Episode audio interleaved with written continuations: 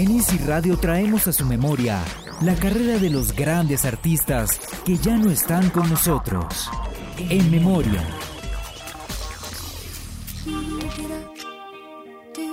En Easy Radio une memoria con una de las voces más emblemáticas del rock irlandés. Dolores O'Riordan, la artista que falleció el pasado 15 de enero del año 2018. En el colegio era recordada como la chica que escribe canciones, pues se la pasaba escribiendo canciones durante sus ratos libres. La primera canción que escribió hablaba de su primer amor, de un hombre mayor a ella, quien a su vez era un profesor en el colegio. Esta canción la tituló Calling.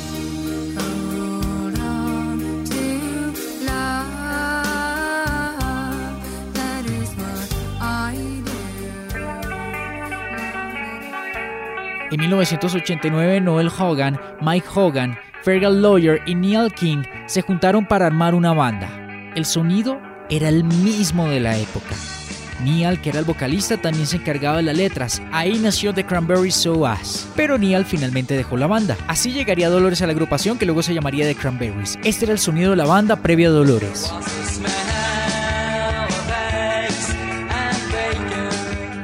Esto es lo que afirma Mike Hogan frente a la llegada de Dolores.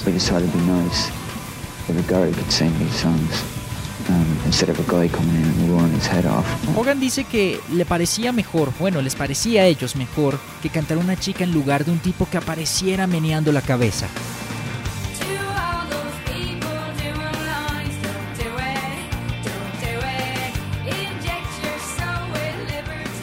En 1990 entraron a un estudio a grabar y ya tenían un puñado de canciones, entre ellas Dreams y Linger, canciones escritas por Dolores, donde plasmó la historia de su primer amor, la historia de aquel soldado que fue su primer beso y que se alejó por su comportamiento. Noel Hogan ya tenía la base de la canción y finalmente la letra se plasmó gracias a Dolores. And uh,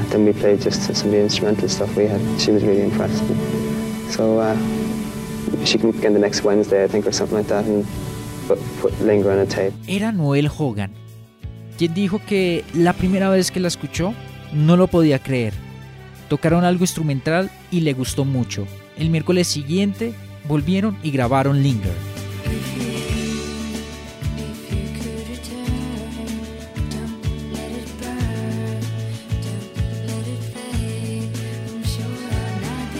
Pero ¿cuál fue el éxito de la banda? Dolores dice lo siguiente. No competimos para ver quién es el más famoso del grupo. Somos The Cranberries. Cuando mejor le vaya uno, mejor le va a todos. It's not a competition in the band. It's in who gets famous. It's like we're a band. We're the Cranberries. And the bigger Dolores gets, the bigger the Cranberries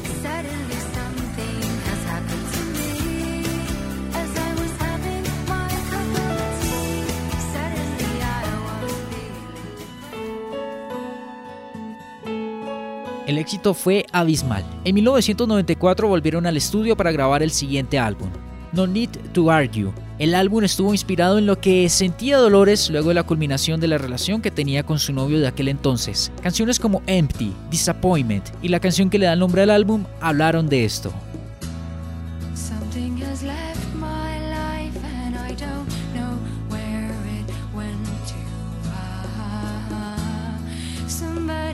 La canción que le dio el nombre al álbum en particular fue un tema muy especial para ella, tanto que tuvo que pasar mucho tiempo para poderla interpretar porque siempre que iba a cantarla se atacaba a llorar y no podía hacerlo. Con el tiempo pudo superar esto y luego la pudo interpretar de una forma normal. Remember after I wrote the song No Need to Argue, I just could not sing it for a long time. I just started crying all the time on stage. It was like intense, but uh, I had to get over that.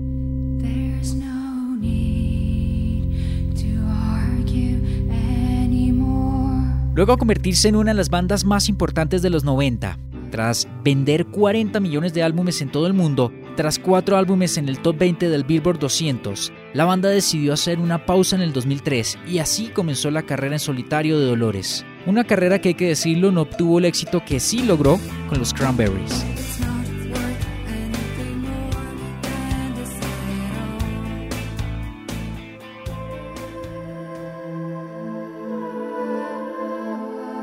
Dolores era una mujer muy católica, tanto que era seguidora de Juan Pablo II. De hecho, cantó tres veces para el Vaticano en los conciertos de Navidad del 2001 2002 y 2005. Por lo tanto, también conoció al Papa Benedicto XVI. Algo muy importante también para resaltar es que en el año 1995 estuvo presente en el concierto de Luciano Pavarotti y sus amigos, donde cantó Ave María.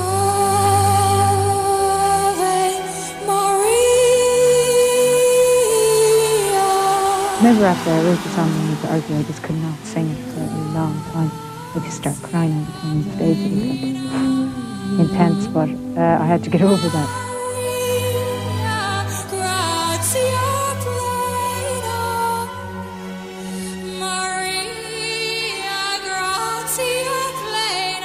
Dolores decía que sus padres eran muy religiosos. También mencionó sobre esa experiencia de cantar con Pavarotti cantar uno de sus himnos favoritos, donde ella se emocionó por la melodía, que cambiaba mucho, y pues también dice que era muy difícil cantar en latín.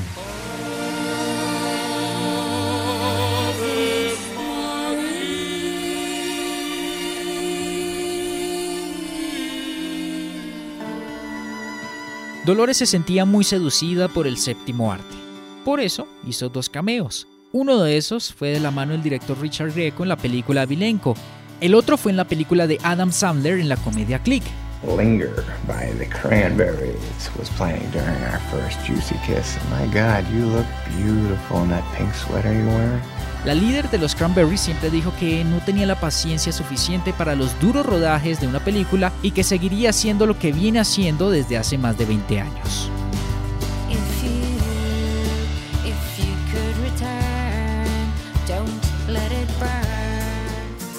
En el 2015 le diagnosticaron trastorno bipolar. Ella misma lo dio a conocer en una entrevista en mayo del 2017 en el portal británico Metro News.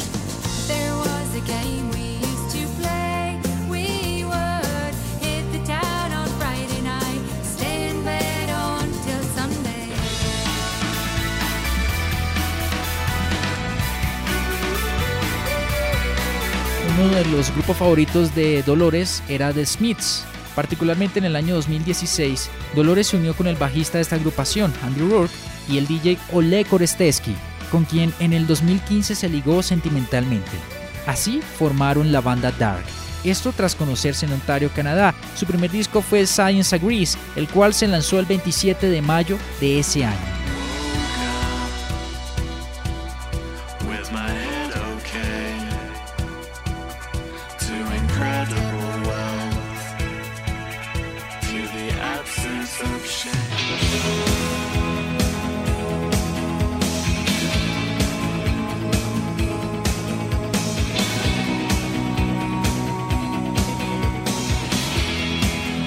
En los días previos a su fallecimiento, Dolores O'Riordan estaba grabando lo que sería el nuevo álbum de Dark. Estos sonidos verán la luz muy pronto y será un homenaje póstumo a una de las mejores voces de los 90, la voz de Dolores O'Riordan, quien apagó su luz el 15 de enero del año 2018. Paz en su tumba.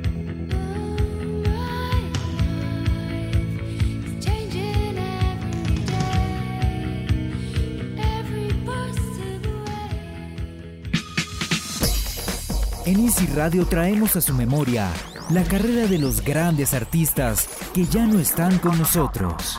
En memoria